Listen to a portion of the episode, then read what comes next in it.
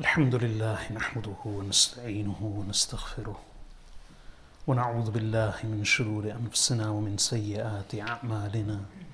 من يهده الله فلا مضل له ومن يضلل فلا هادي له. وأشهد أن لا إله إلا الله وحده لا شريك له. وأشهد أن محمدا عبده ورسوله. صلى الله تعالى عليه وعلى آله وصحبه. وبارك وسلم تسليما كثيرا كثيرا. أما بعد فأعوذ بالله من الشيطان الرجيم. بسم الله الرحمن الرحيم. إن الله وملائكته يصلون على النبي يا أيها الذين آمنوا صلوا عليه وسلموا تسليما. اللهم صل على محمد وعلى آل محمد كما صليت على إبراهيم وعلى آل إبراهيم إنك حميد مجيد. اللهم بارك على محمد وعلى آل محمد كما باركت على إبراهيم وعلى آل إبراهيم إنك حميد مجيد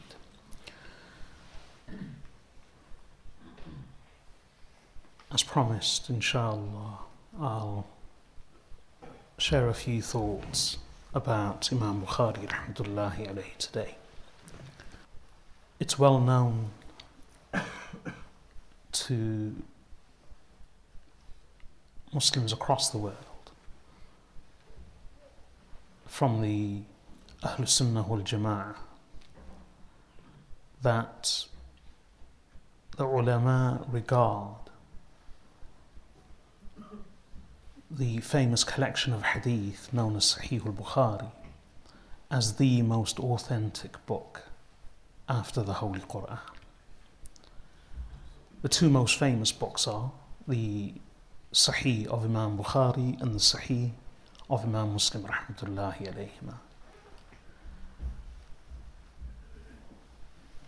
Now, of the two, Muslim and Bukhari, the book of Imam Bukhari is considered superior by almost all of the ulama of the Ahlul Sunnah wal Jama'ah, and they widely and regularly use the phrase, and not just today, but this has been the case for centuries, that this is the most authentic book after the book of Allah subhanahu wa ta'ala. So, how did this book, this particular collection of hadith, even though there, there were so many during that period, how did this particular work attain such a privileged status? Amongst Muslims, and in fact amongst Muslim scholarship.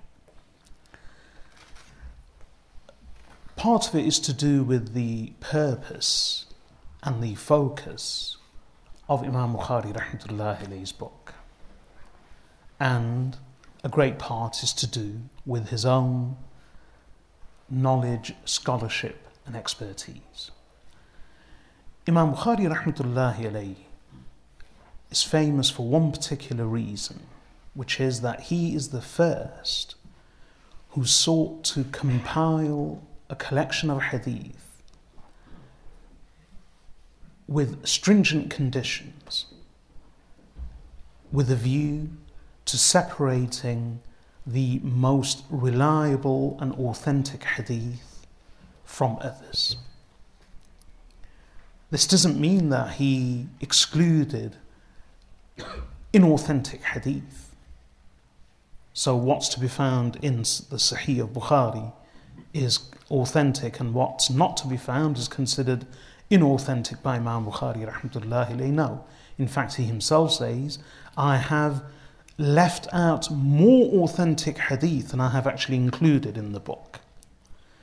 But the book, in his view, is the cream of the crop the creme de la creme of hadith. So, of all the collection, of the entire collection of hadith that was at his disposal, he chose only the top layer.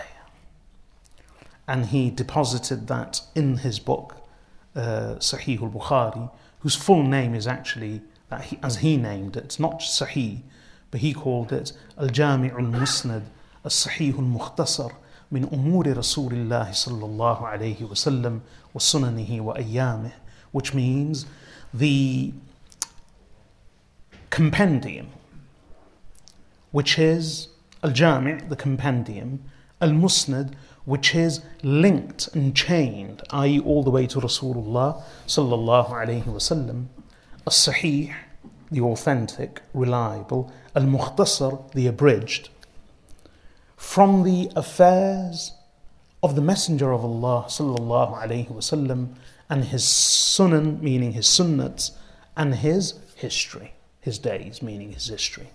That is the full name of Sahih al Bukhari. Now, Imam Bukhari, rahmatullahi, although he selected only a certain number of hadith, they still number well over 2,000. And these are then without repetition. Otherwise, there are lots of repetitions in his book. And even without the repetition, there is a huge number, well over 2,000.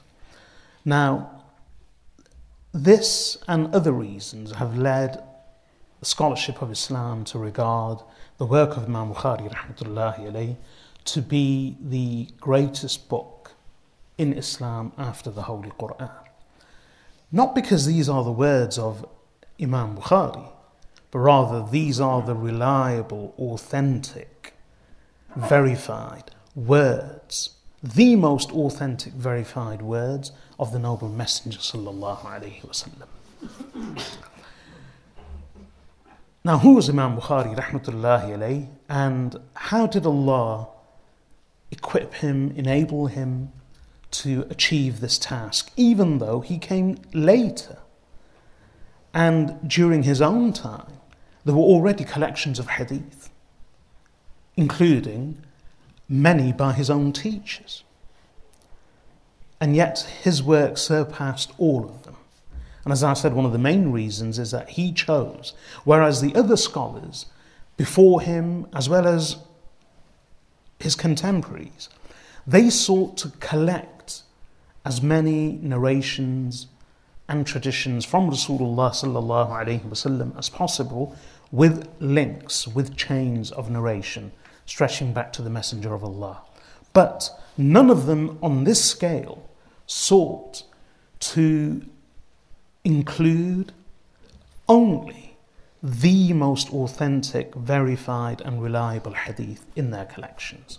His is the first work that sought to do so, and it truly was a magnificent achievement.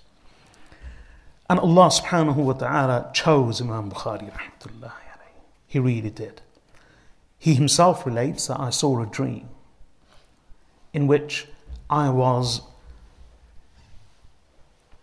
before the noble messenger sallallahu alaihi wasallam with a hand fan and I was fanning the prophet sallallahu alaihi wasallam in this manner so he went to a scholar who interpreted dreams can you imagine imam bukhari being who he was he didn't interpret the dream himself. Bukhari, being who he was, he didn't interpret the dream. He went to a scholar who was an expert in the interpretation of dreams. And he requested the interpretation of this dream that I saw myself before the noble messenger sallallahu alaihi wasallam swaying the fan before him. What does this mean? So the scholar told him that you will fan away and remove the inauthentic sunnah from the authentic sunnah.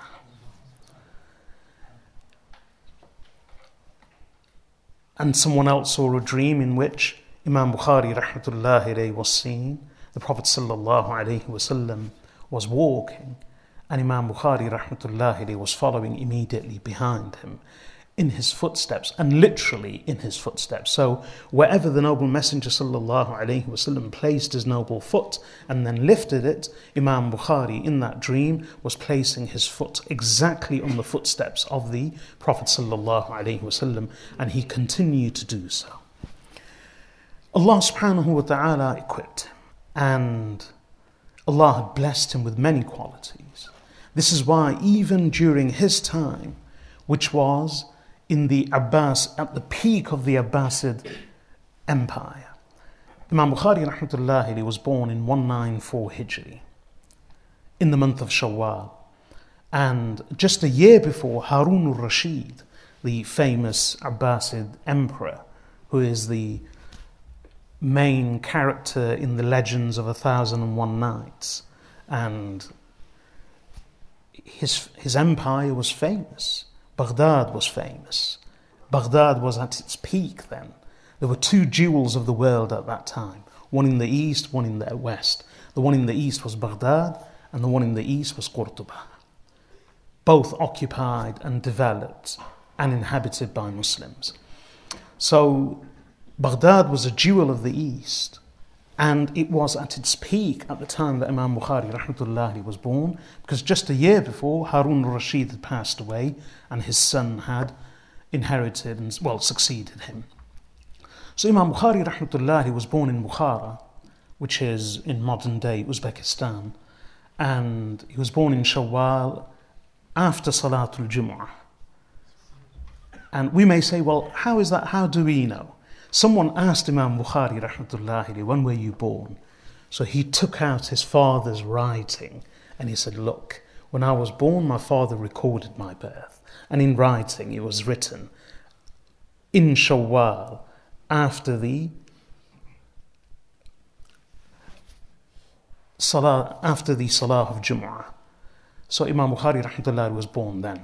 So during that period, scholarship was widespread. And there were famous scholars of Arabic, of philosophy, of logic, of Quran, of Hadith. And yet, in that period, heaving with scholarship, Imam Bukhari rahmatullahi rose to the top. That attests to his genius. He wasn't just one, as we say, the one eyed man is king in the land of the blind. That wasn't the case with Imam Bukhari, Wherever one searched, there, were, there was scholarship and there were scholars and there was learning in all branches of secular learning, religious learning, and yet in that period, amongst a galaxy of scholars, Imam Bukhari rahmatullahi shone. That shows his ability and the gifts that Allah subhanahu wa ta'ala had endowed him with. And I'll say more about that. Imam Bukhari rahmatullah, his father, was in fact a scholar himself. His name was Ismail ibn Ibrahim. Abu al-Hasan Ismail ibn Ibrahim ibn al-Mughira. And he was a student of Imam Malik ibn Anas in Medina. He was, he was actually a student of Imam Malik ibn Anas. He had heard hadith from Imam Malik he had also seen the great scholars Hammad ibn Zayd, Abdullah ibn Mubarak, and various others. So he was a scholar himself. He left a lot of wealth, and when he died, someone, one of the scholars, visited him. And when he was on his deathbed, he actually said to this visiting scholar that all my wealth which I have left for my family there is not a single dirham therein which is of a doubtful source. Forget haram, not a single dirham which is of a doubtful source. The purity of and the piety of his father trickled down to the son, and the same would go for his mother. His mother was a worshipping, pious mother, the wife of a scholar, and Imam Bukhari, he wasn't born blind. But in his infancy, he, he did become blind. The mother would weep and pray to Allah, beseeching Him, supplicating to Him. But Imam Bukhari rahmatullahi remained blind.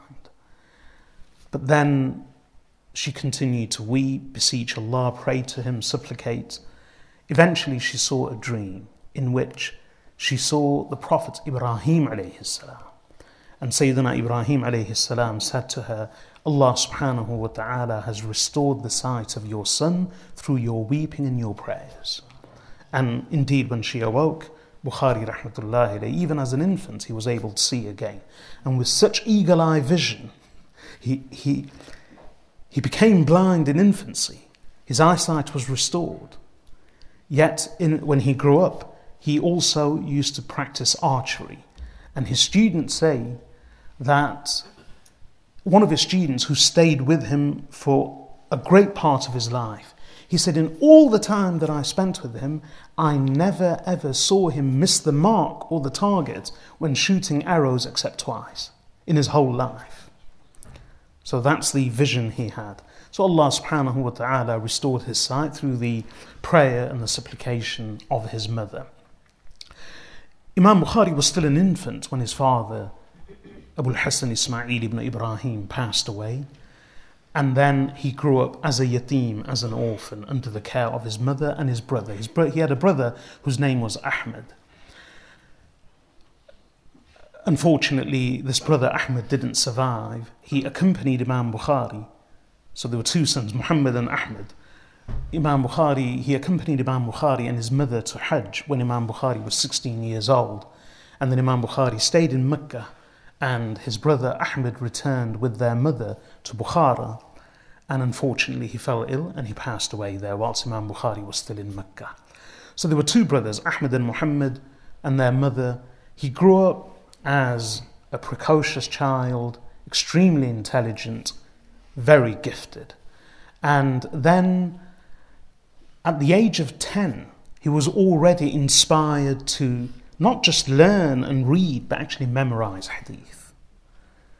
So someone asked him that when were you first inspired to memorize hadith? Oh, so he didn't say, he said, when was the beginning of your affair?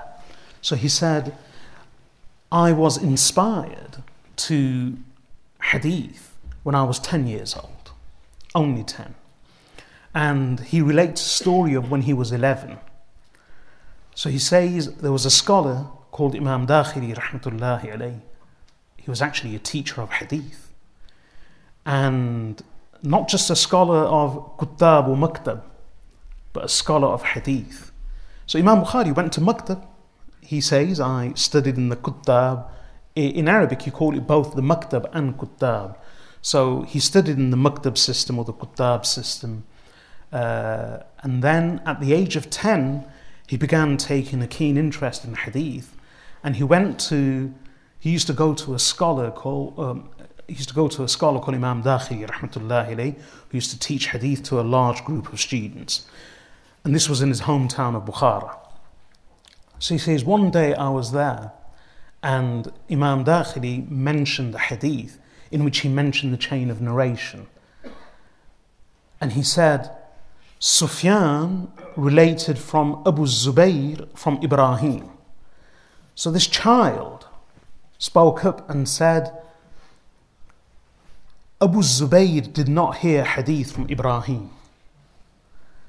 So Imam Dakhili rebuked him, scolded him, as anyone would, a child. So Imam, Imam Dakhili scolded him. So Imam Bukhari insisted and said, because he was relating from memory. So he said, if you go and check your original manuscript, see what's in there. So he actually went into the house because he was teaching outside his house. He went into the house, checked the manuscript, brought it out, and he said, Child, what you say is correct. So tell me, what should it be? So Imam Dakhili sat down with pen and his own book and manuscript, and he said, What should it be? So Imam Bukhari said, Sufyan related from not Abu Zubayr, but Zubayr ibn Adi, who related from Ibrahim. So then Imam Dakhili corrected his book from the narration of Muhammad ibn Ismail al Bukhari. So the students asked Imam Bukhari, How old were you then? He said, 11. When he reached the age of 16, when he reached the age of 16, he went to Hajj with his mother and his brother Ahmed, travelled all the way from Bukhara to Mecca.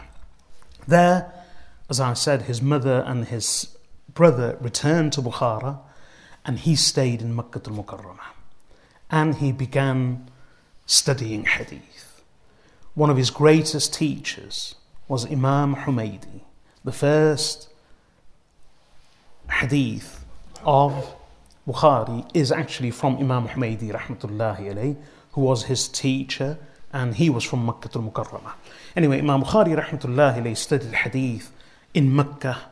He intended to travel to Yemen, but he heard that Imam Abdul Razzaq al San'ani had passed away. He wanted to travel to Imam Abdul Razzaq. Many of you will have heard the name of the famous book of hadith known as Al Musannaf li Abd al-Razzaq. Huge book. And that was by the author Imam Abdul Razzaq from Sana'a, Yemen, the capital of Yemen, Sana'a. He's known as Imam Abdul Razzaq al-San'ani. Imam Abdul Razzaq died in 210 Hijri. So Imam Bukhari was 16 years old. And he wanted to travel there immediately, but he heard that Imam Abdul Razzaq had passed away, so he, he didn't go. And he stayed in Mecca. Then he traveled to Medina and he continued with his journey. And in his journey for studying hadith, he traveled all over Mecca, Medina, Egypt, Asqalan in Sham, which is Ashkelon. He traveled to Dimashq, Hims, Basra, Kufa, Baghdad, Wasit, Bukhara, Samarkand, even Balkh in Afghanistan. He traveled everywhere. And Imam Bukhari rahmatullahi memorized hadith wherever he was studying. In fact, at the young age of 18, two years after he first went to Hajj, Imam Bukhari began authoring his books. So he started writing his famous work, At Tarikh al Kabir. Uh, and he says, I used to write this in the masjid of Rasulullah sallallahu wasallam in moonlit nights. As I was saying, as a child, he became blind. Through the prayers of his mother, Allah restored his sight, and with the glad tidings of the Prophet Ibrahim salam in his dream, in, her, in, in the mother's dream. And Allah restored his sight to such sharpness that without light, in moonlight, in the masjid of Rasulullah sallallahu alayhi wasallam in the courtyard, he used to write. He started writing his book At-Tarikh al-Kabir at the age of 18. He continued authoring, writing, and this book, At-Tarikh al-Kabir, which he authored, or he began authoring at the age of 18, we may not think much of it. But he, some ulama, one alim, told another alim, should I not show you a work of sorcery? So he said, yes. So he took out the Tarikh, Tarikh al-Kabir of Imam Bukhari, and he said, here, take a look at this. This is magic. It takes a scholar to recognize a scholar. So that was the work which he started authoring at the age of 18 in the Masjid of Rasulullah sallallahu alaihi wasallam in moonlit nights. He continued to study, and Allah subhanahu wa ta'ala blessed him in such a way that before long he became an authority of hadith. And he actually began teaching hadith as a teenager. For instance, some of the scholars relate that there was a famous scholar called Imam Muhammad al Firyabi, Muhammad ibn Yusuf al Firyabi, not Farabri al Firyabi, someone else. Imam Muhammad ibn Yusuf al Firyabi died in 212 Hijri, and many scholars would gather at his house. So Imam Bukhari, rahmatullahi alayhi, some of the scholars say, we remember in a huge multitude studying hadith and listening to Bukhari reciting hadith to us and us recording the hadith at the door of Imam Firyabi's house. And Imam Firyabi died at the age of in 212 Hijri. That means Imam Bukhari was 18 years old. At the age of 18, with, with very little hair on his face, Imam Bukhari was teaching hadith to thousands. And again, in those early teenage years, one of the famous scholars, Hashid ibn Ismail, who was actually a contemporary of Imam Bukhari but who became a student, Hashid ibn Ismail says that we, we were studying hadith with scholars and we were traveling to study hadith. And there was a whole group of us. And we used to go, listen to hadith, record, come back. They would spend hours recording hadith from their teachers. So he said, Muhammad ibn Ismail was with us. And we saw that he never ever used to take notes, he never used to record anything. So after many days, we used to talk amongst ourselves, and after many days, we approached him and confronted him. We said to him that you come to listen to hadith with us from our teachers, but you never write anything. So he said, he, did, he remained silent. They pressed him on the matter and they bore down on him. So eventually he said to them, Okay, bring me whatever you have recorded so far. So they said they collected their papers and they counted the hadith. They said there were approximately 15,000 hadith.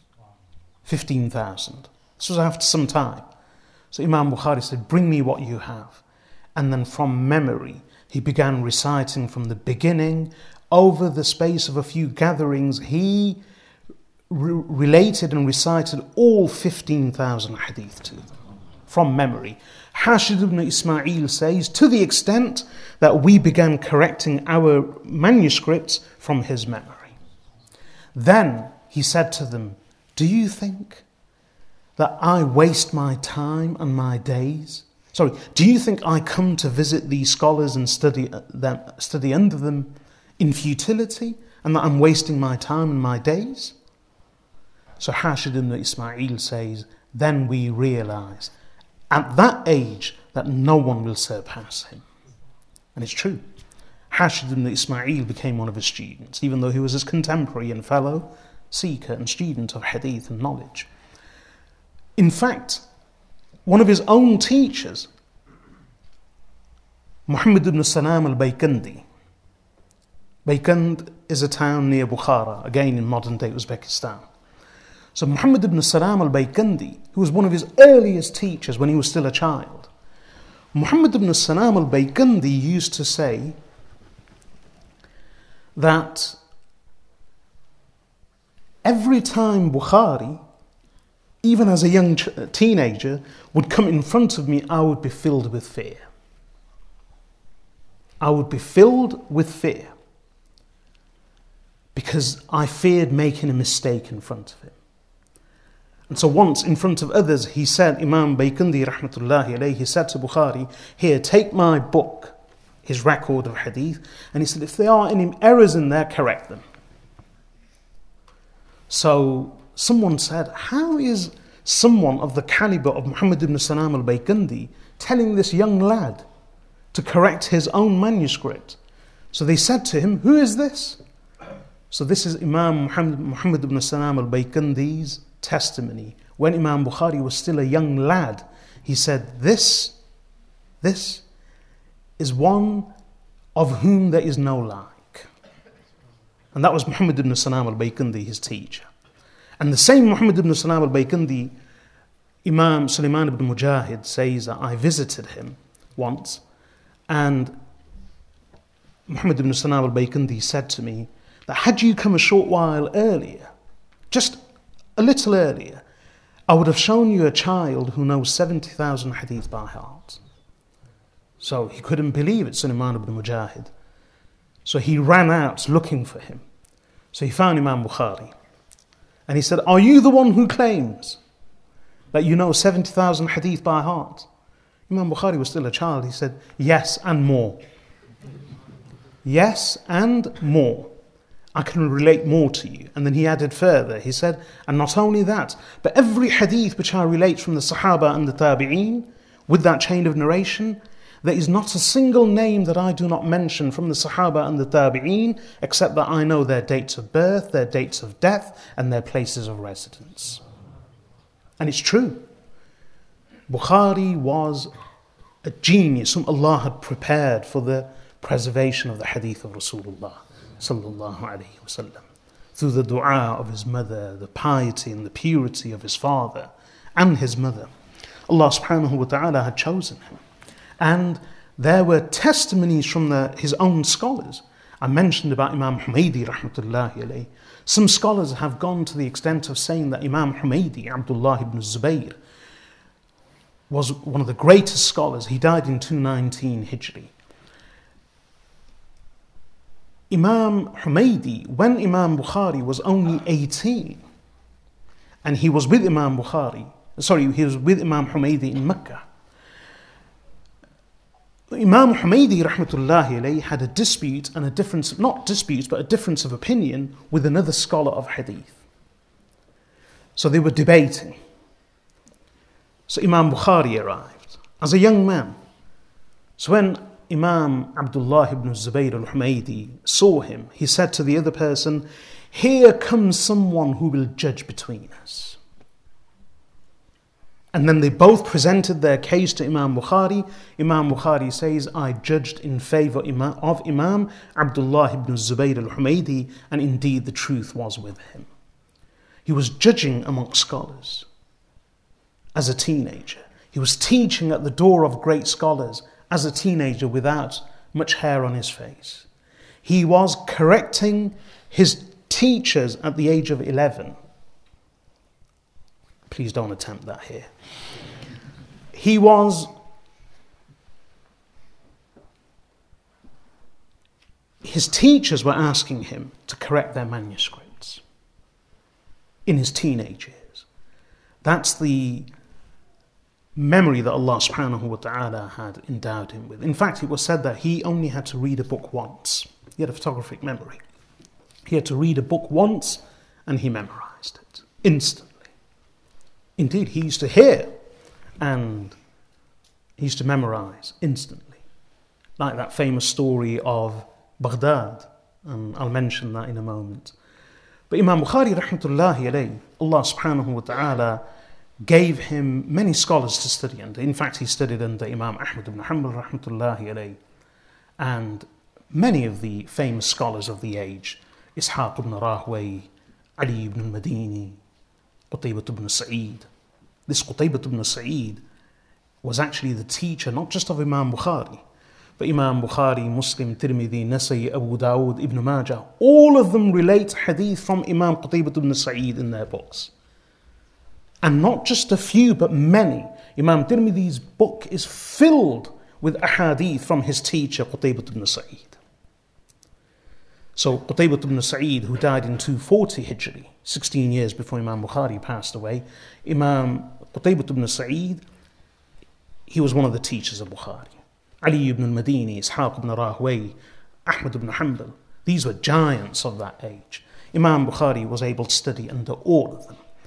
And at a young age, he was also able to teach, and he began his work on the Sahih, on, on his collection, the Sahih. I'll speak about the actual book on another occasion. But for now, just to share a few thoughts about and words about Imam Bukhari rahmatullahi himself, how Allah subhanahu wa ta'ala chose him, equipped him. Allah endowed him with piercing intelligence, supreme intellect, and a prodigious memory. Like I said, he had a photographic memory. He was able to read once, hear once.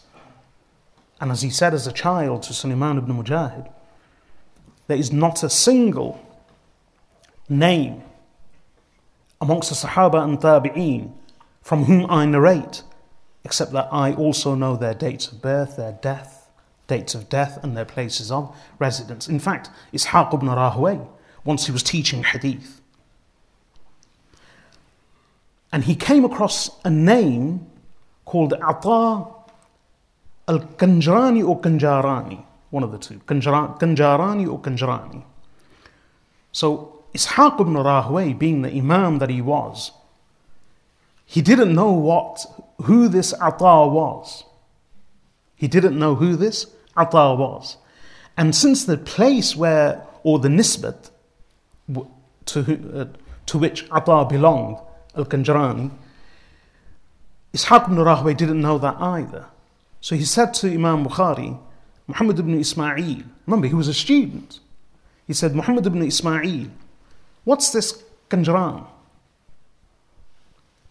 So without any hesitation, Bukhari as a student said, Kanjaran is a town in Yemen.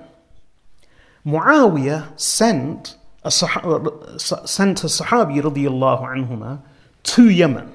Atta, this Atta was in Kanjaran. He heard this hadith from that Sahabi radiallahu anhu. So Ishaq ibn Rahway said, كأنك شهدت القوم that, oh young, young man, it seems as though you lived amongst them. You were a witness to them. Any name he was a walking, talking encyclopedia at a young age. And he displayed these feats of intelligence, of memory with everyone, his teachers, fellow students. He used to hear something once, memorized it. Read something once, memorized it.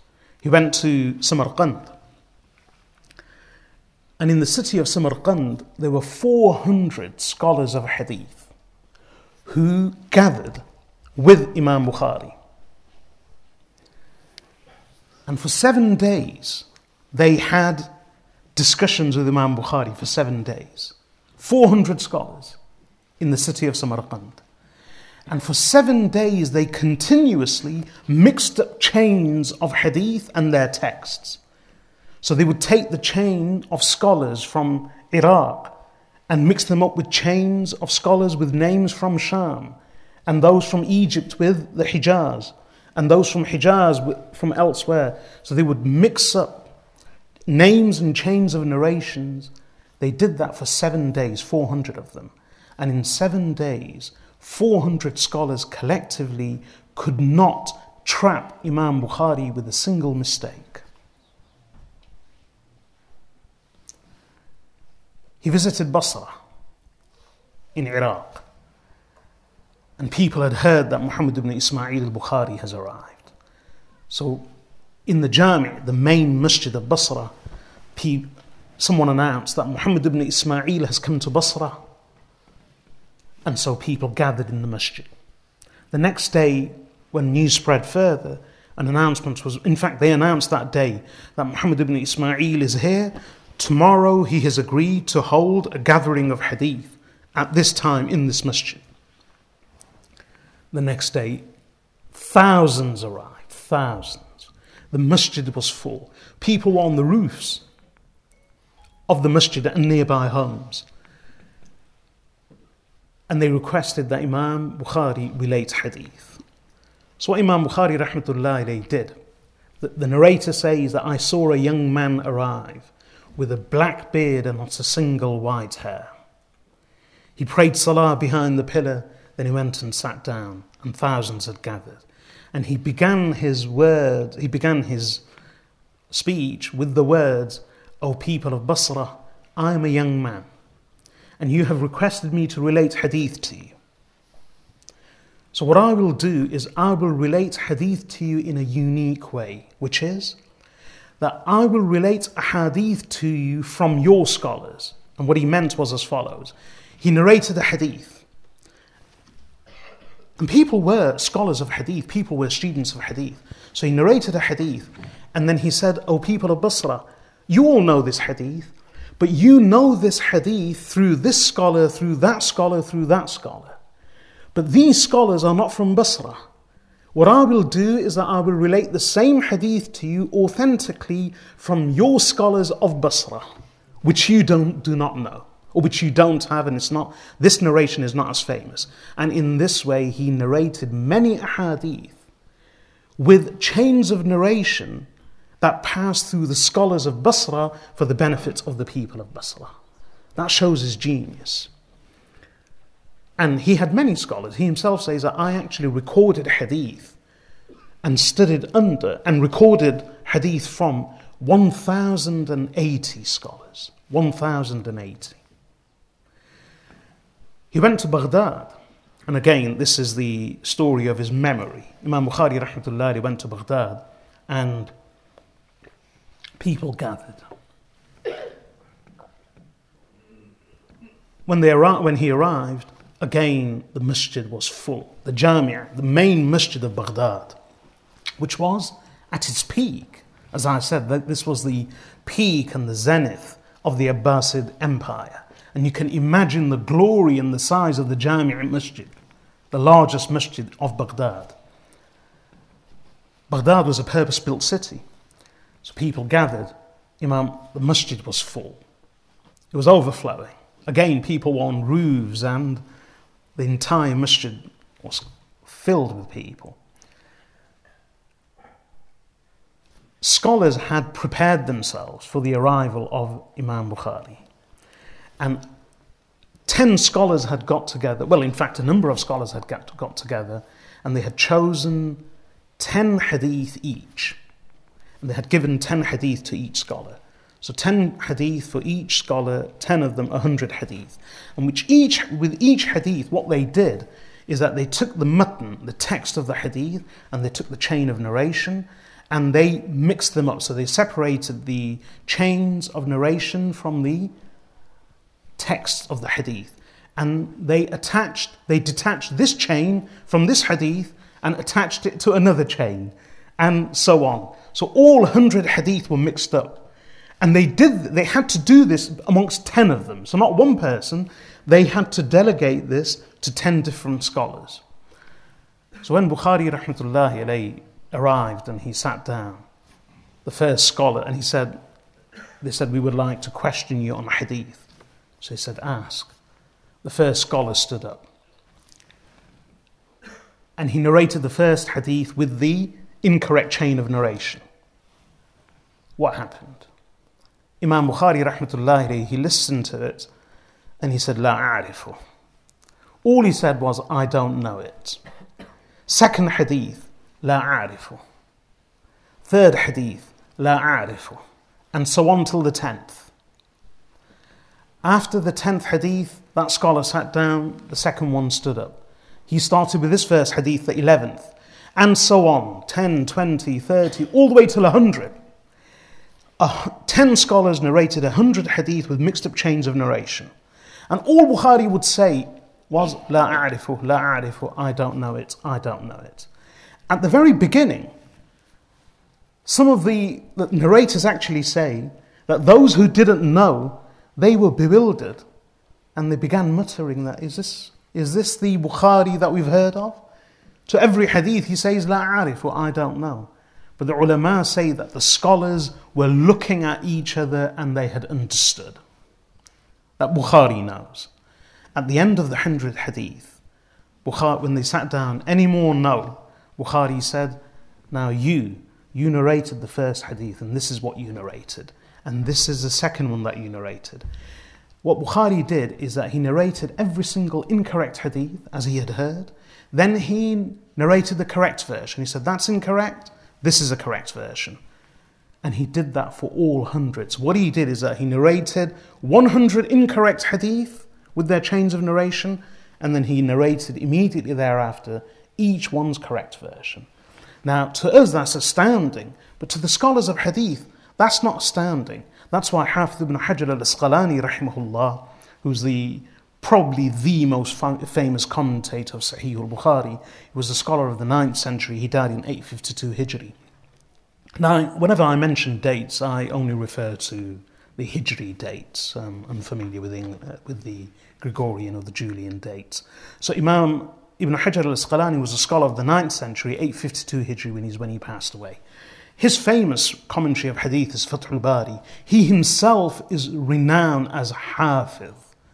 He was one who knew hadith by heart. And truly, his commentary of Bukhari is like a cross reference book of hadith and an encyclopedia of hadith. Tr- truly. Some ulama have actually said that after Bukhari, no one knows what's in the Sahih of Bukhari as well as Ibn Hajar al Asqalani. And the way he used to narrate hadith himself and the way that he wrote his commentary was through dictation. He would sit there and dictate, sit there and dictate from memory just as Murtada al-Zabidi would do uh, a few centuries later. So Imam Hafiz ibn Hajar al-Asqalani, being an Imam of Hadith and a man of prodigious, uh, prodigious memory himself, he says, narrating the story of Imam Bukhari in, Samarqand, in, Bukhari, in Baghdad, that he corrected 100 hadith. He says, it is no surprise that Imam Bukhari was able to cite the 100 correct hadith he said, That's no surprise. After all, he was a hafiz of hadith. He said, What is surprising? And he said, وَهُنَا يُخْضَعُ لِلْبُخَارِ That here one must defer to Bukhari. Is that he was able to memorize 100 incorrect hadith in an instant with their chains of narration and able to recall them without anyone being able to detect a single mistake. That was the memory that Bukhari had. He truly was astounding. And like I said, I've said before, if someone was to say to you, How many friends do you have? How many friends would we be able to recall instantly? At the most, a few score. How many names could we recall from our own phone book? Not numbers, just names. Bukhari says, and remember, he was dealing with thousands of Sahaba radiallahu anhum, and thousands upon thousands of the students of each of the Sahaba, uh, of, of these. So he, and remember Anas ibn Malik? So Bukhari says, one day I recalled and I reflected on the students of Anas ibn Malik. And as I've said before, they wouldn't use the word talaba or talamid. What word did he use? Ashab. Ashab Anas ibn Malik. I reflected on the companions, meaning the students of Anas ibn Malik. فحضرني في ساعة ثلاثمائة So in a, in a moment, I was able to recall 300 names of the students of Anas ibn Malik radiallahu One Sahabi, 300 names in an instant. Imam Muhammad ibn Yahya al-Dhuhli was the Imam of Naysabur and that whole region. Naysabur is in modern day Iran. He was a truly great scholar, Imam Muhammad ibn Yahya al-Dhuhli. And he was actually one of the teachers and the sheikhs of Imam Bukhari. A towering scholar. Someone says once Imam Bukhari and Imam Muhammad ibn Yahya al-Dhuhli were walking together.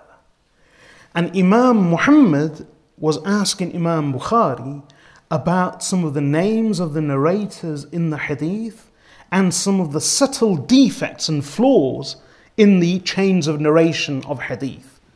And how was Bukhari answering? This is with Imam Muhammad bin Yahya al-Dhuhli, who was posing the questions. And Bukhari was answering. The narrator says, Bukhari was shooting through his answers like an arrow as though he was reciting Qul Allahu Ahad as though he was reciting Qul Allahu Ahad. Names, dates, names, dates. That was the memory that Allah subhanahu wa ta'ala had endowed him with, truly. Hafiz ibn Hajar al Asqalani, rahimahullah, he mentions a very beautiful point. He says, If I was to ever, he said, if I was to open the door of writing about the praise heaped on Imam Bukhari, by later scholars, normally in Islamic hagiographies, as they are called, in Islamic biographies, but others like to call them hagiographies because they are full of praise and hardly any criticism, but that's incorrect. But in any case, in Islamic books of biographies and history, normally there's lots of praise. So, uh, such and such person said about him, him, so Ibn Hajar al-Asqalani, Hafiz Ibn Hajar al-Asqalani says that if I, if I start, if I was to do that and write about the praise that people have showered upon Imam Bukhari after him, he said, that is, he said, if I did that, then my papers would expire and my breath would expire and that wouldn't end. فَذَلِكَ بَحْرٌ لَا سَاحِلَ لَهُ Because that is an ocean that has no shore. That's the praise of the scholars after Bukhari. And therefore, it's pretty worthless in comparison to the other praise that I will share with you to mention the praise of later scholars when we only have to look at the praise of his own teachers, his own shuyukh. And what they had to say about him was truly astounding. Imam Ahmad ibn Hanbal, rahmatullahi alayhi, the Imam of fiqh, sunnah, and hadith, the author of the Musnad of 27,000 hadith approximately. Imam Ahmad ibn Hanbal, he died in 241 Hijri, 15 years before Imam Bukhari rahmatullahi passed away. Imam Ahmad ibn Hanbal said, Khurasan, that's a region where Bukhara, Samarkand, Balkh, Naysabur and all of these areas are to be found. Imam Ahmad ibn Hanbal said, Khurasan has not produced anyone like Muhammad ibn Ismail al-Bukhari. That's his teacher. Ishaq ibn Rahway, famous Imam. His teacher He used to say, O scholars and students of hadith, O ashab al hadith, look at this young man and record hadith from him. Because if he was alive, even in the time of Al Hasan al Basri, Al Hasan al Basri was a famous tabi'i. Al Hasan al Basri was a famous tabi'i, the successor to the Sahaba anhum. He died in 110 Hijri, the same year as Ibn Sirin. And they were both tabi'is, meaning their teachers were the Sahaba anhum. In fact, Al Hasan al Basri was so knowledgeable and he was so eloquent. There were two extremely eloquent people at the time Al Hajjaj ibn Yusuf al Thaqafi, the tyrant, and Al Hassan al Basri. And it's tragic. Al Hassan al Basri was in hiding from Al Hajjaj ibn Yusuf. He feared for his life and he was hiding from Al Hajjaj ibn Yusuf. So these two were extremely eloquent. And Hajjaj ibn Yusuf was so eloquent. He was a master of the Arabic language. He's the one who actually introduced the niqat, you know, the diacritical marks in the Quran and, and the dots, the vowel marks, the vowel markings. He's the one who introduced them, Al-Hajjaj ibn Yusuf al-Thaqafi. He was originally from Ta'if, from the Banu Thaqif, and he was a passionate defender of the Arabic language. And he loved Arabic scholarship and language, but he was a tyrant at the same time. And he was so eloquent, ulama said, when Hajjaj bin Yusuf would speak, impromptu, it was as though the Quran was being revealed. Indeed, his words were so powerful. They say he used to ascend the mimbar of Kufa.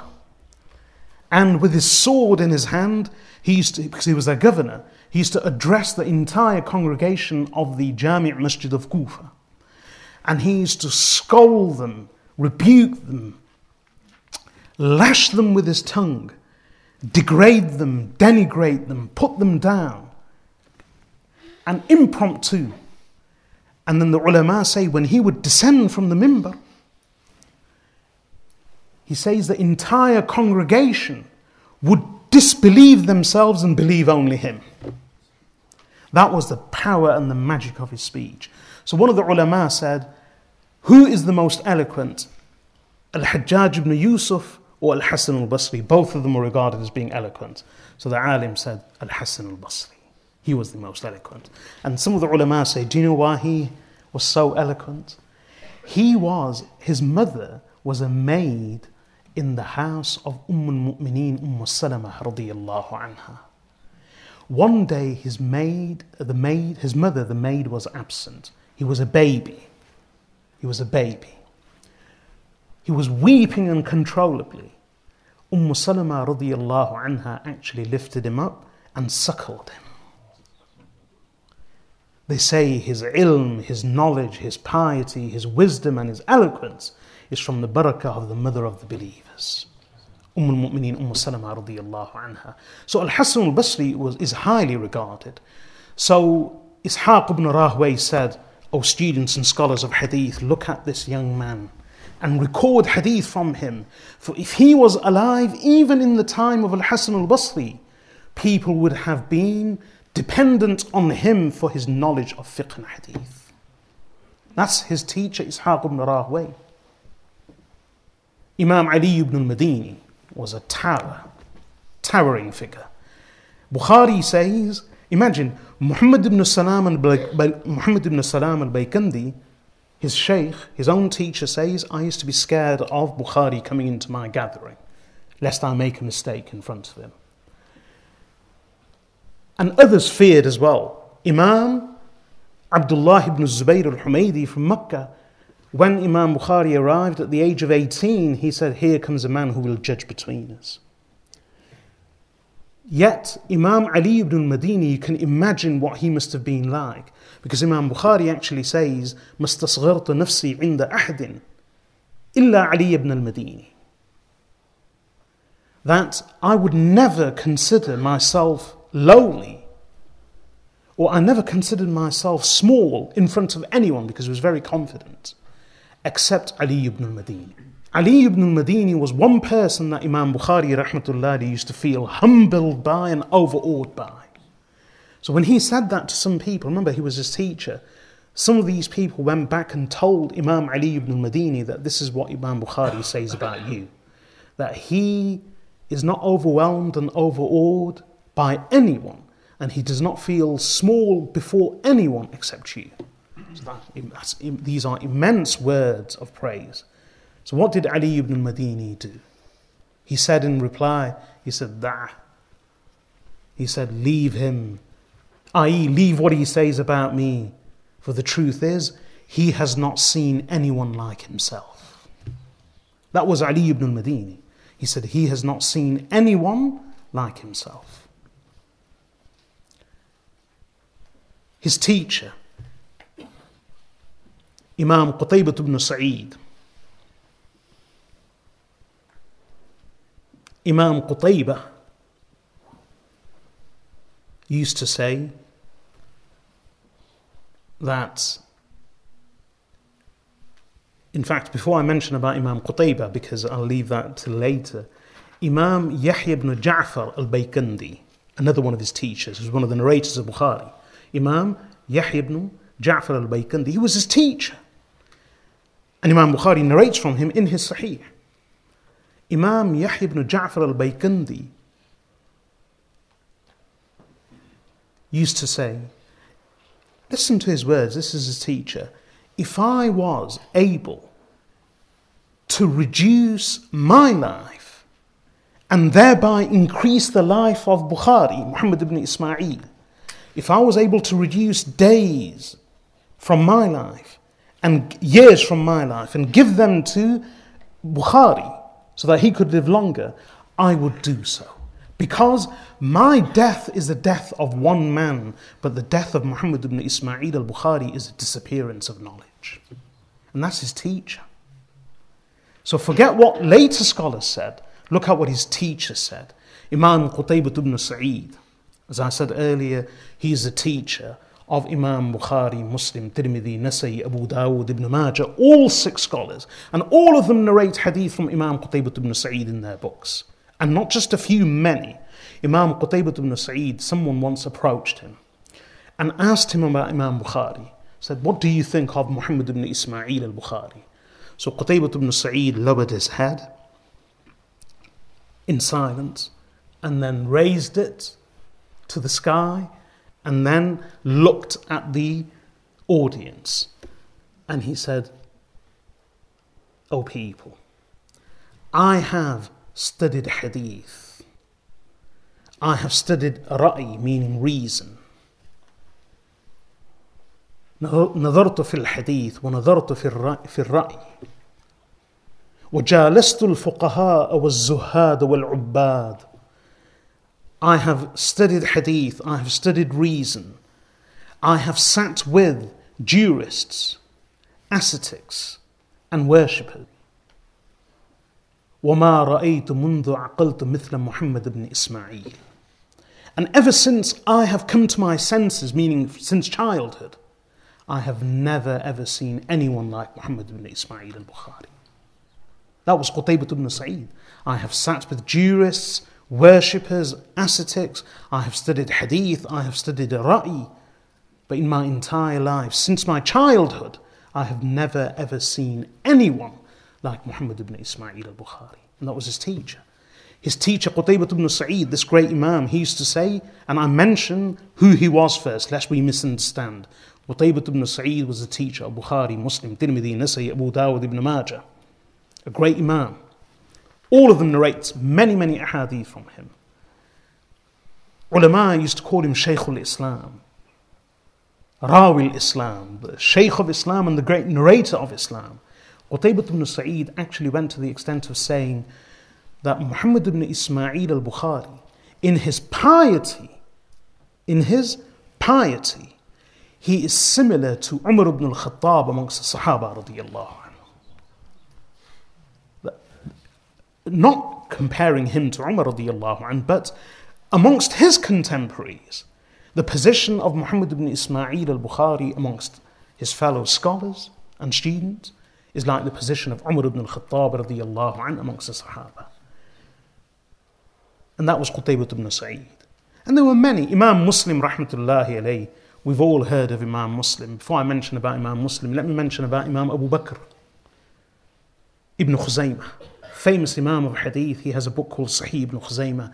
He died in 311 Hijri, many years later, but 311 Hijri.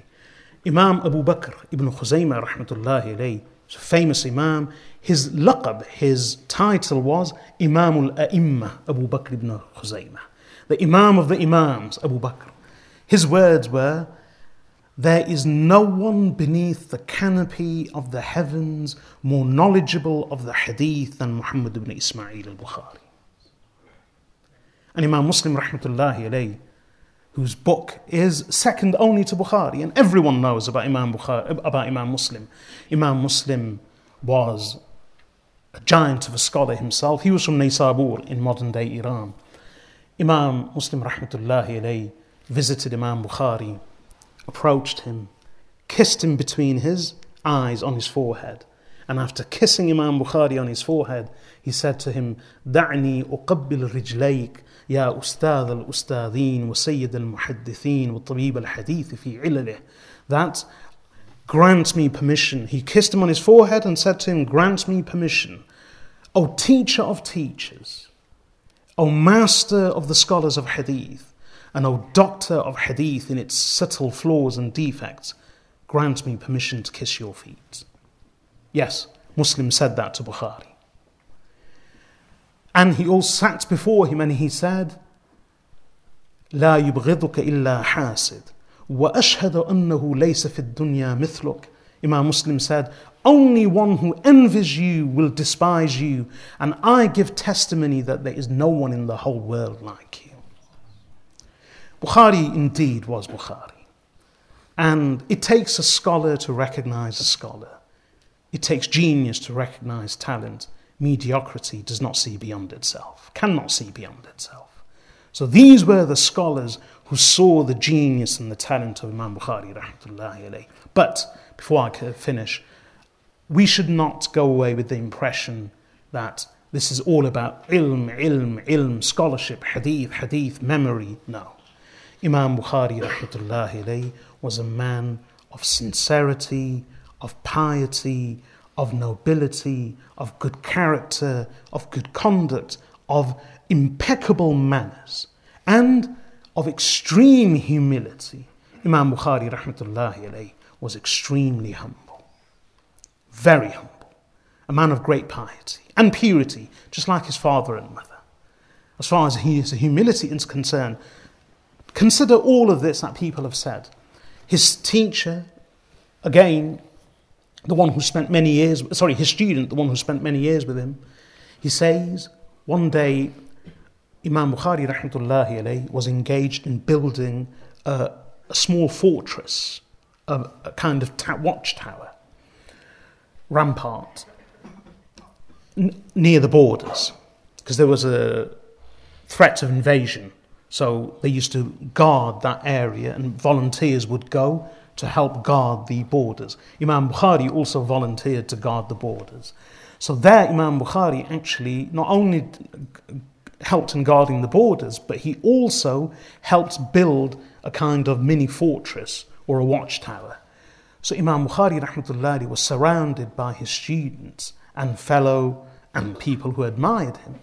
Imam Bukhari rahmatullahi what he did is that he was carrying bricks and stones and building, helping in the construction work. So his students and his fellow, his colleagues were all saying to him, You do not need to do this, you do not need to do this. But Imam Bukhari insisted. So his student says, I said to him, We will suffice you in doing this, you do not need to do this. Why do you do this? What were the words of Bukhari?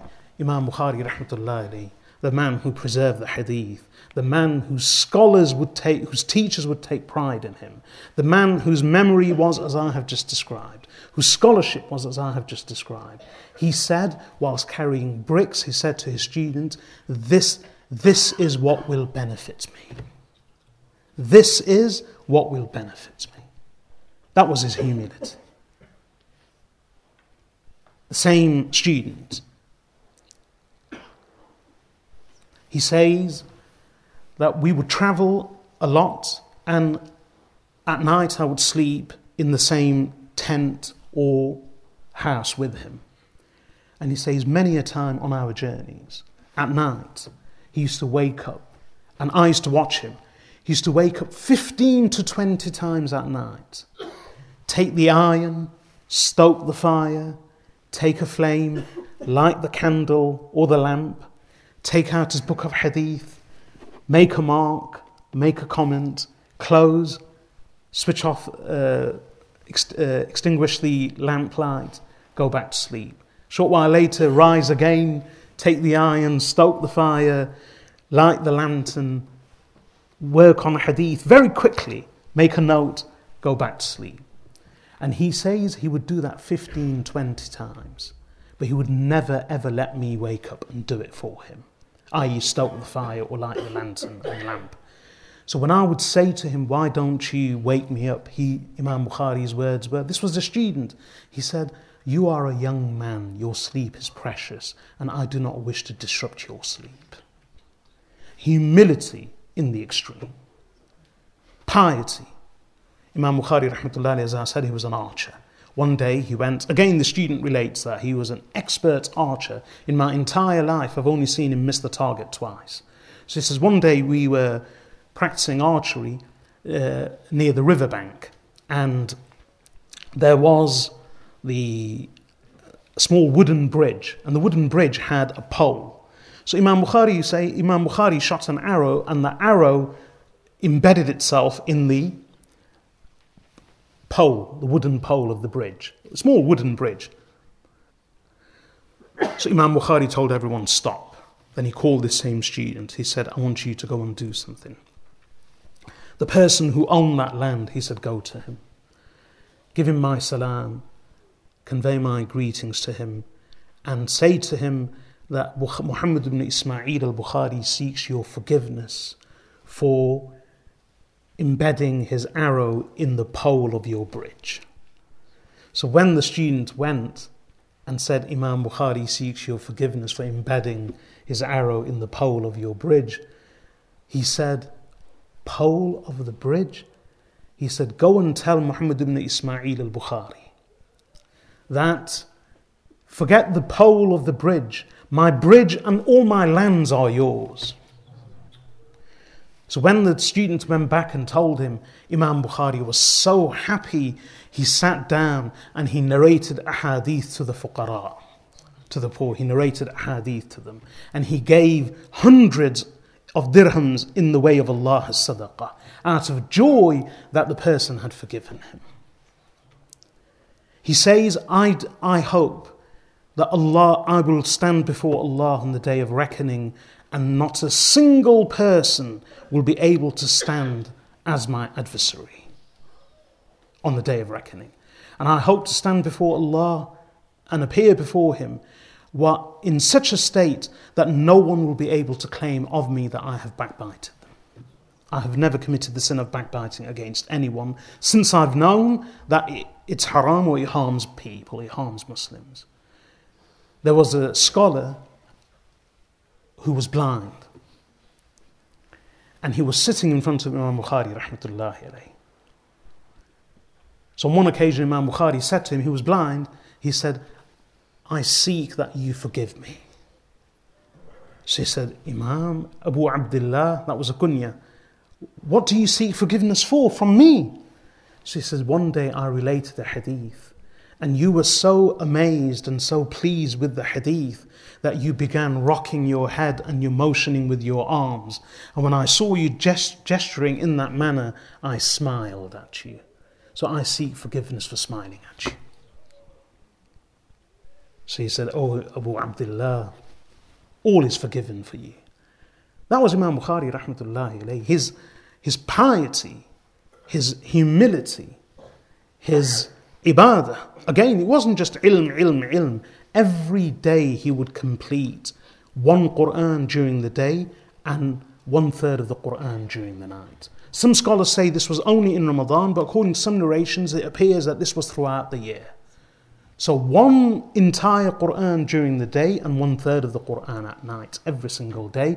And he would finish his Quran just before iftar time. And then he would tell people the dua of iftar is accepted. He was once praying salah. They went to a garden. He was actually in a garden. So after Dhuhr, they went to, in a, to a garden. There they prayed Salat al-Dhuhr in congregation. After Dhuhr, Imam Bukhari was standing praying in a long nafil salah. And then after salah, he turned round to his students and said, Come lift my cloak. They lifted his cloak, and a hornet had bitten him seven, 16 or 17 times on his back. A hornet. So his student said to him, Allah have mercy on you. What prevented you from ending your salah early? So Imam Bukhari said, I was in the middle of a surah and I did not want to complete my rak'ah before I had completed the surah. Used to pray tahajjud at night, long tahajjud, long nawafil, with tilawah of the Quran, ibadah. Used to eat very, very little. He used to eat very little. And all the wealth he had, he gave in the way of Allah. As I told you before, his father was a trader. Meaning, I told you in the last dars, his father was a trader. He left a lot of wealth, but all of it was pure. Imam Bukhari inherited a lot of wealth from his father. But he would give a lot of it away in sadaqah. And he would do mudaraba, which is he would take on partners. He would be a sleeping partner financing the project, and the other person would take a share of the profit for doing the labor and the business. So, one partner, he, he took 25,000 dirham of Imam Bukhari. 25,000 dirhams. That's about 30,000 pounds now. Over 30,000. 30,000 sterling. So what happened is he wouldn't pay it back. So some of the people said to Imam Bukhari, Why don't you go to the governor and seek his assistance against him so that he compels him to pay? Listen to the words of Imam Bukhari, rahmatullahi alayhi. He says, I will not go to the governor. Because if I go to him to write a writ or a letter to support me in my case against him and be able to retrieve my money, they will have hopes in me that I will support them in what they do. And therefore, and these are the words of Imam Bukhari, I will never sell my deen for my dunya. So I will not go to them for help. I will never sell my deen for my dunya. So then he came to an agreement with him. Someone who owed him 25,000 dirham. You know what the agreement was? The agreement was that he will pay back 10 dirhams every month.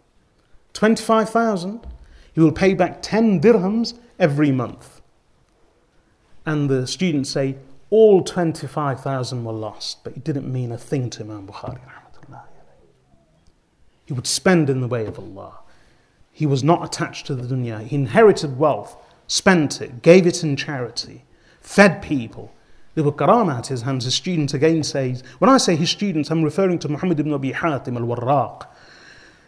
He was his, one of his closest students who spent nights and days with him. So he says, one day Imam Bukhari rahmatullahi alayhi, he slaughtered a cow and fed it to the people. Over a hundred people gathered, and we weren't expecting that many. So we went and bought khubz, meaning bread, for three dirhams. That's about four pounds. How many rotis or how many bread, how much bread will come for four pounds? But he said, Subhanallah, we fed the people, we threw the bread on, onto the spread for everyone. All of them ate, and there was still bread left. It was his sincerity, his piety. And a lot can be said about his ibadah, his sincerity, his akhlaq, his conduct, his character.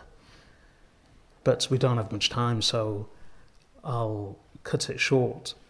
Imam Bukhari, rahmatullahi, unfortunately, despite all this respect and reverence and awe that people held him in and the esteem that they held him in, the dunya is the dunya, and fitna is fitna.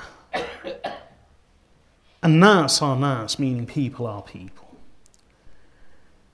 During those days, there was a theological controversy known as the controversy of the creation of the Quran. And it affected everyone to the extent that the Abbasid Khalifas, the Abbasid rulers, were affected by it and they tried to impose this theological belief and this ideology on the people, including the scholars. This is why Imam Ahmad ibn Hanbal, as well as many others, were tortured and imprisoned. So during those days, this affected almost every part of society. It was everyday discussion for some people. So Imam Bukhari, rahmatullahi alayhi, his view, and I will, inshallah, at uh, some on, on, on another occasion, I will address this in some detail and explain some of the intricacies of this philosophical, ideological question, but um, theological question as well, but not now. But Imam Bukhari, rahmatullahi alayhi, he was of the opinion that some of the other earlier scholars, like Imam Ahmad ibn Hanbal and Imam Muhammad ibn Yahya al-Dhuhli, his teachers, they were of the opinion that one should, one should just simply say that the Quran is the uncreated word of Allah. Bas. The Quran is the uncreated speech of Allah. And stop at that and not go any further. Do not delve any further in any philosophical discussion of this topic. Imam Bukhari, rahmatullahi alayhi, he, Imam Muslim, and others of the younger generation, they were faced with different issues and they were of the opinion that they wouldn't go around propagating this, but when they were questioned about it, whereas Imam Ahmad ibn Hanbal and Imam Muhammad ibn Yahya al-Dhuhli, the older ones, they would stop. They wouldn't discuss it any further. Imam Bukhari and others would provide an answer. And his answer was, whenever he was questioned, that is the speech of Allah created or uncreated? His answer would be that the speech of Allah is uncreated, just like all the other scholars, senior ones. But if the questioners went further and said, What about? Because what had happened in those days when the Abbasid Khalifas tried to impose this view that the Quran is the created speech of Allah, that was one extreme. When that fitna was dealt with and it was alleviated to some extent. Unfortunately, some people went to the other extreme. So they began saying that everything is uncreated and eternal. So much so that not only is the speech of Allah, not only is the Quran the uncreated, eternal speech of Allah, but even the ink and even the paper on which the Quran is written, that ink and paper is also uncreated and eternal. So they went to the other extreme. And this, these extreme views were not to be found. Uh, well, the older scholars did not have to deal with them. Imam Bukhari and Imam Muslim and others had to deal with them. I'll address this in detail on another occasion. So what happened is Imam Bukhari rahmatullahi along with others, when they were questioned, and like the older scholars, they wouldn't halt, they wouldn't stop. But if they were asked, well, the Quran is uncreated, but what about our recitation of the Quran? When we do tilawah, when we vocalize the Quran, when we give voice to the Quran, are our sounds that emanate from our mouths, are they uncreated and eternal or are they created? So the other scholars wouldn't delve into this. Imam Bukhari, if pressed, he would reply by saying that, well, I'll tell you what he would say. So once when he went to Naysabur, which is in modern day Iran, this was towards the latter part of his, in the latter part of his life. Again, everyone gathered. Imam Muhammad ibn Yahya al-Dhuhli, the Imam of Naysabur, his teacher, he actually announced that tomorrow Muhammad ibn Ismail al-Bukhari is coming here. Whoever wishes to go and receive him and welcome him to the city, then do so because I am going to go and welcome him into the city people traveled out of the city to receive Imam Bukhari. Imagine, thousands came out to receive him. He arrived in Naysabur, he lectured on hadith, but before he lectured, Muhammad ibn Yahya al-Dhuhli told everyone that, look, he has an opinion, we have a different opinion. So he was of the opinion that we don't delve in this issue at all.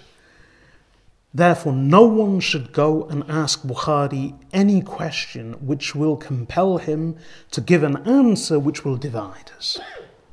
But people are people, fitna is fitna. When Imam Bukhari came, everyone was gathered, someone stood up and said, Muhammad ibn Ismail, what do you say about the Quran, is it the created speech of Allah or the uncreated speech of Allah? So Imam Bukhari said, the uncreated speech of Allah. So, he said, what about our words? Are they created or uncreated? So Imam Bukhari turned away. He didn't answer. The man pressed on. He didn't answer. The man asked for a third time. Imam Bukhari didn't answer. When he pressed him further, he then replied by saying, Al-Qur'an kalamullahi ghayru makhluq. وألفاظنا من أفعالنا وأفعالنا مخلوقة that the Quran is the uncreated speech of Allah and our words are from our deeds and our deeds are our own creation.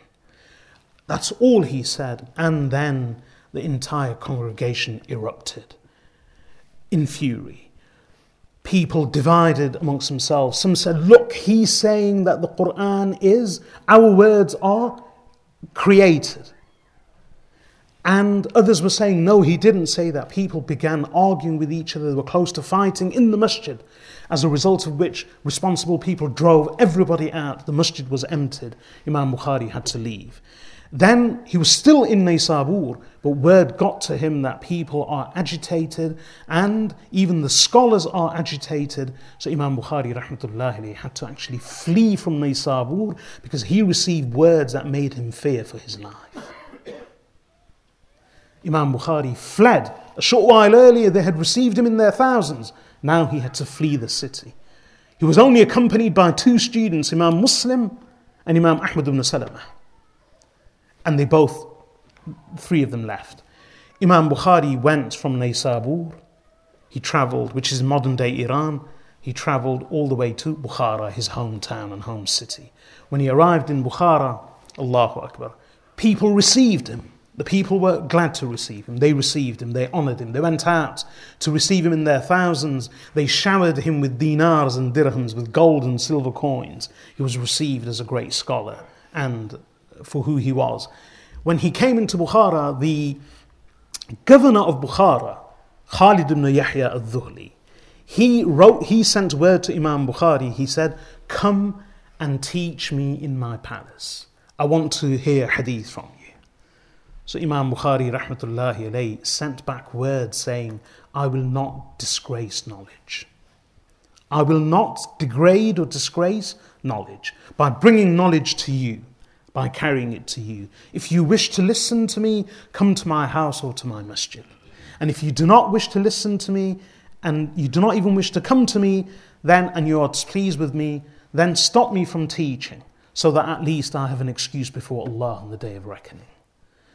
So the governor then also said, Fine, teach my sons. Imam Bukhari said the same thing. They come to me, I won't come to them. As a result of which, the governor he became disillusioned and displeased with Imam Bukhari. He agitated other scholars against him, the scholars of the court.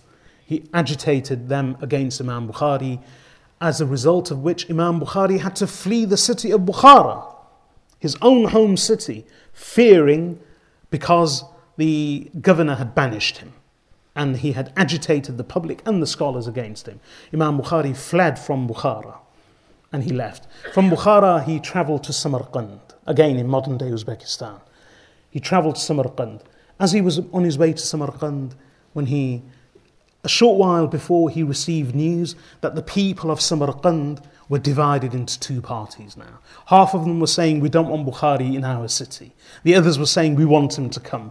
They were fighting and squabbling. So Bukhari thought, Until the matter is settled, I will not go to Samarkand. Before Samarkand, there was a village called Kartang where his relatives lived. Imam Bukhari rahmatullahi went to stay with his relatives.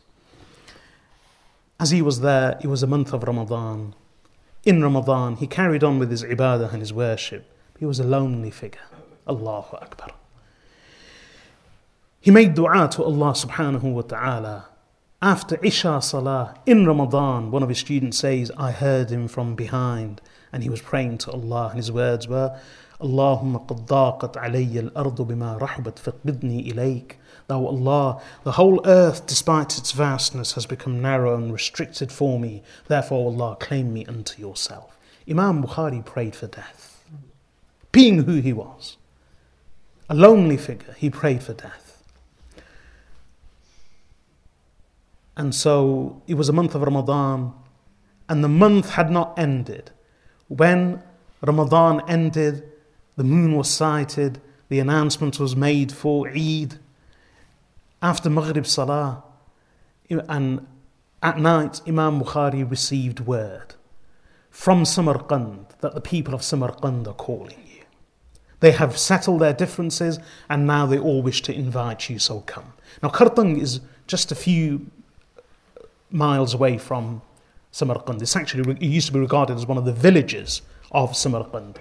So Imam Bukhari rahmatullah was pleased. He got ready. He put on his khufs, leather socks. He put on his robe. He wore his imama. And along with, he told his students, the few that were still with him there, he said, Come. And he walked 20 paces before he fell ill. And he could not continue any further. He began to collapse. The students caught him. He said, Take me back. They took him back. They laid him down on a bed. He sweated profusely. And then at night he passed away. That was on the night of Eid. His janazah salah took place the next day after Dhuhr, and he was buried in Khartang.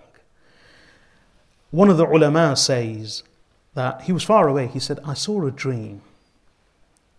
And in that dream, at night, I saw a dream in which I saw Rasulullah sallallahu alayhi wasallam standing with his companions.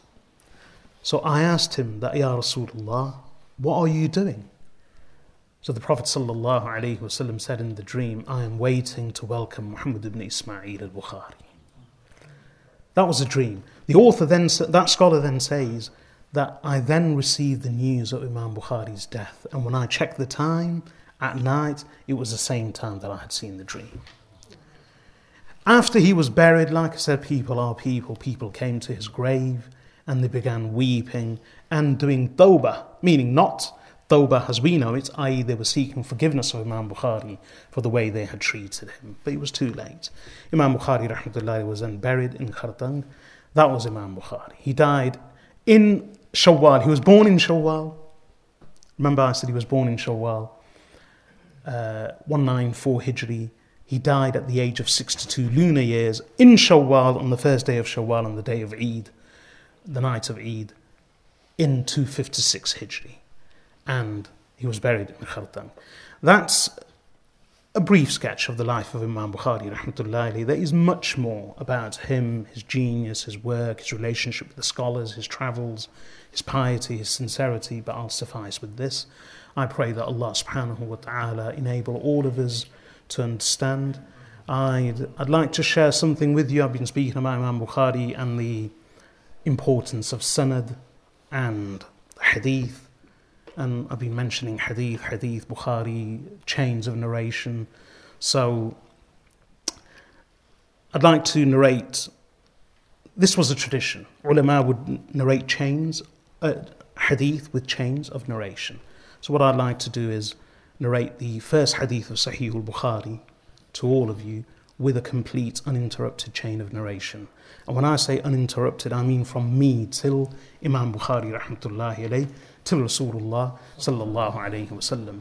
And the I have a number of chains, but the uniqueness of the chain, the chain that I am going to relate to you is that every single scholar in this chain didn't hear just one hadith, but they heard the whole of the Sahih of Imam Bukhari.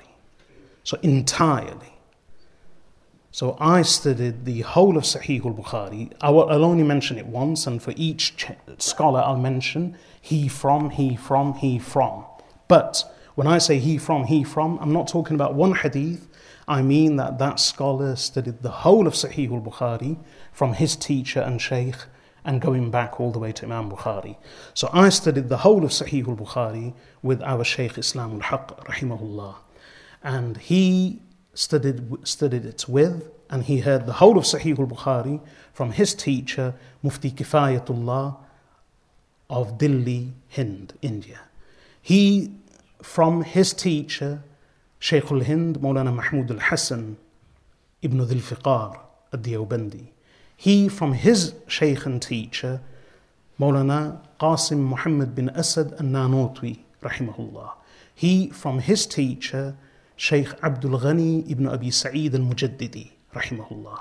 He, from his teacher, Shah Muhammad Ishaq ibn Muhammad Afdal al-Dahlawi, rahimahullah. He, from his grandfather, Shah Abdul Aziz al-Dahlawi. He, from his father, Shah Abdul Rahim, uh, Shah Ahmad ibn Abdul Rahim, Waliullah al-Dahlawi. He, from his Shaykh, Imam Abu Tahir, Muhammad ibn Ibrahim al-Kurdi al-Madani. He, from his father, Imam Burhanuddin, Ibrahim ibn Hassan al-Kurdi al-Madani. He, from his Shaykh, Shaykh Safiyud, Imam Safiyuddin, Ahmed ibn Muhammad al-Qushashi. He, from his Shaykh, Imam Abu al-Mawahib, Ahmed ibn Ali al-Shinnawi. He, from his Shaykh, Shamsuddin, Muhammad ibn Ahmed al-Ramli. He, from his Shaykh, Imam Abu Yahya Zakaria ibn Muhammad al-Ansari. He, from his Shaykh, the name which I've mentioned, Al-Imam al-Hafiz, Shihabuddin Abu al-Fadl, Ahmed ibn Ali ibn Hajar al-Asqalani, rahimahullah.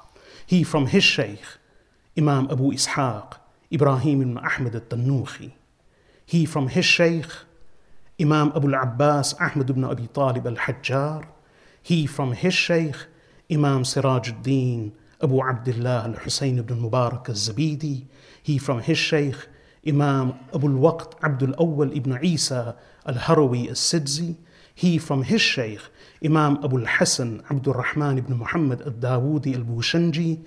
He from his Shaykh, Imam Abu Muhammad Abdullah ibn Muhammad Al-Hammuyi al-Sarakhsi and he from his Shaykh Imam Abu Abdullah Muhammad ibn Yusuf ibn Matar al-Farabri and he from our great Imam the Amir of Hadith Imam Abu Abdullah Muhammad ibn Ismail ibn Ibrahim ibn Mughira ibn Bardizbah al-Ju'fi rahimahullah who says حدثنا الحميدي عبد الله ibn الزبير قال حدثنا سفيان قال حدثنا يحيى بن سعيد الأنصاري قال أخبرني محمد بن إبراهيم التيمي أنه سمع علقمة بن وقاص الليثي يقول سمعت عمر بن الخطاب رضي الله عنه على المنبر قال سمعت رسول الله صلى الله عليه وسلم يقول إنما الأعمال بالنيات وإنما لكل امرئ ما نوى فمن كانت هجرته إلى دنيا يصيبها أو إلى امرأة ينكحها فهجرته إلى ما هاجر إليه. That Rasulullah sallallahu alayhi wasallam Alqamah ibn Waqqas says, I heard Umar ibn al-Khattab radiyallahu an on the minbar say, I heard the Messenger of Allah sallallahu alayhi wasallam say, deeds are only by intention. And for each man is only what he has intended. So whoever, whoever's emigration and hijrah is for the world, to the world, that he seeks to acquire, or to a woman that he seeks to marry, then his hijrah is to that to which he has emigrated. So that's the first hadith of Sahih al Bukhari with a continuous, uninterrupted chain from me as I have related to you to Imam Bukhari rahmatullahi alayh and onwards to Rasulullah sallallahu alayhi wasallam. And as I said, every one of these scholars has studied the entire Sahih of Imam Bukhari with his teacher, not just one hadith. And I studied it, as many do, for a whole year under our teacher, Shaykh Islam al-Haq rahimahullah. So this is the chain now, some people may say, I kept mentioning Dehlawi, Dehlawi, Dehlawi, that uh, how come so many scholars are from India? Well, the ulama of hadith, even now, and researchers actually agree that one of, if not the most complete and most authentic chain of hadith is through the scholars of India. And it's not surprising. Because if you, uh, want, we don't have time, so I won't go through the earlier scholars. You heard a lot of Dehlawi, Dehlawi from Delhi. But if you look at the chain backwards from Imam Bukhari, rahmatullahi alayh, they weren't from Mecca and Medina. Imam Bukhari was from Bukhara, which is in Uzbekistan.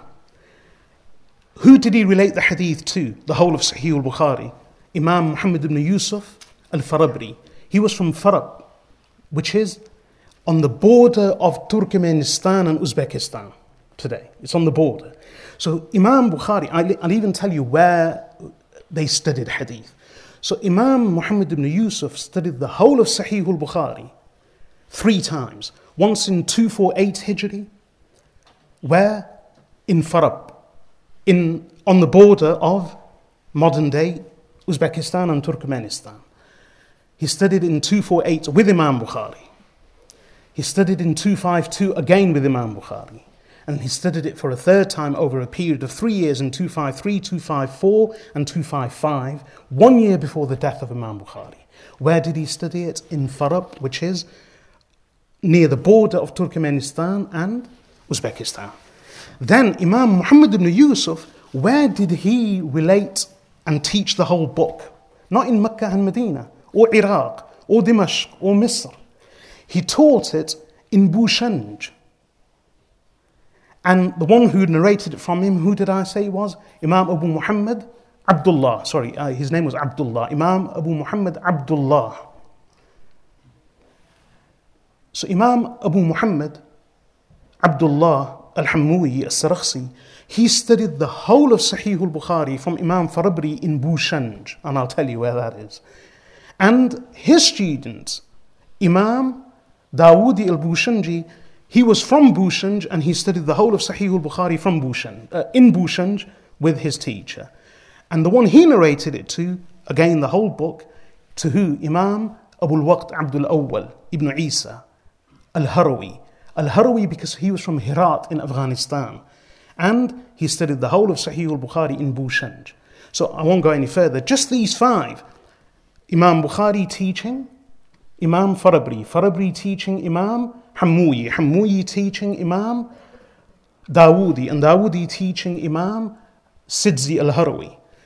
Just these, Imam Bukhari taught it in Farab on the border of Turkmenistan and Afghanistan. And all the others, where did they study and teach? In Bushanj. Do you know where Bushanj is? It's in Afghanistan. And it's, it's a town, it's called Zindajan. Now that's unique. Imagine this. A town called Zindajan in Afghanistan is where four generations of the greatest scholars of the narrators of Sahih al Bukhari lived and taught. And that's where the chain goes through. Allah subhanahu wa ta'ala chose people from the whole ummah Arabs, Indians, Kurds. In fact, let me tell you this. Who's the most famous student of Imam Bukhari that I've just mentioned? Imam Muhammad ibn Yusuf al Farabri. He's the authority from Imam Bukhari. He had his own manuscript that he had heard from Imam Bukhari, rahmatullahi, that had his notes on. That manuscript found its way to a famous scholar called Imam Saghani many years later, centuries later. Imam Saghani worked on the manuscripts of Sahih al Bukhari, and he was uniquely privileged in that he had with him, along with other manuscripts, the original manuscript of Muhammad ibn Yusuf al Farabri that he had heard and recorded directly from Imam Bukhari with his notes on. So Imam Saghani had that with him. And that's why many scholars were of the opinion that Imam Saghani's manuscript of Sahih al Bukhari is the best. Why? Because he had access to the manuscript of Muhammad ibn Yusuf al Farabri, who narrated from Imam Bukhari. So, do you know where Imam Saghani was from? Lahore, Pakistan. In those centuries, in the earlier centuries. So Allah subhanahu wa ta'ala chose scholars from Dilli, as in the earlier part of our narration, from Zindajan, as in the latter part of the narration, which was known as Bushanj. This is why the 20th narrator, which I narrated, was who? Imam Abu al-Hasan Abdul Rahman Al-Dawoodi al-Zahiri, uh, sorry, Al-Dawoodi al-Bushanji. He's from Bushanj. Bushanj today is known, small town known as Zindajan. Allah subhanahu wa ta'ala chose scholars from Lahore, from Delhi, from Zindajan to preserve Bukhari. One of the narrators below Imam Asili, do you know where he's from? Not from my chain, but he is one of the narrators who has preserved. He actually has a manuscript of Sahih al Bukhari. Where Imam Asili is from? From Asir, which is on the Atlantic coast of Morocco. So Zindajan in Afghanistan, Delhi, Asil on the Atlantic coast of Morocco, Allah subhanahu wa ta'ala employed everyone Arabs, non Arabs, Persians, Turks, Kurds, Indians, everyone for the khidmat of the hadith of his Rasul sallallahu alayhi wasallam. So there is no surprise in that. I and Allah subhanahu wa ta'ala grants us tawfiq, the love of his hadith and the love of the, Prophet sallallahu alayhi wasallam. May Allah subhanahu wa ta'ala enable us to follow in the footsteps of these great scholars, not only in terms of knowledge, especially in terms of conduct, character, manners, and piety. وصلى الله وسلم على عبده ورسوله نبينا محمد وعلى آله وصحبه أجمعين سبحانك اللهم وبحمدك نشهد أن لا إله إلا أنت نستغفرك ونتوب إليك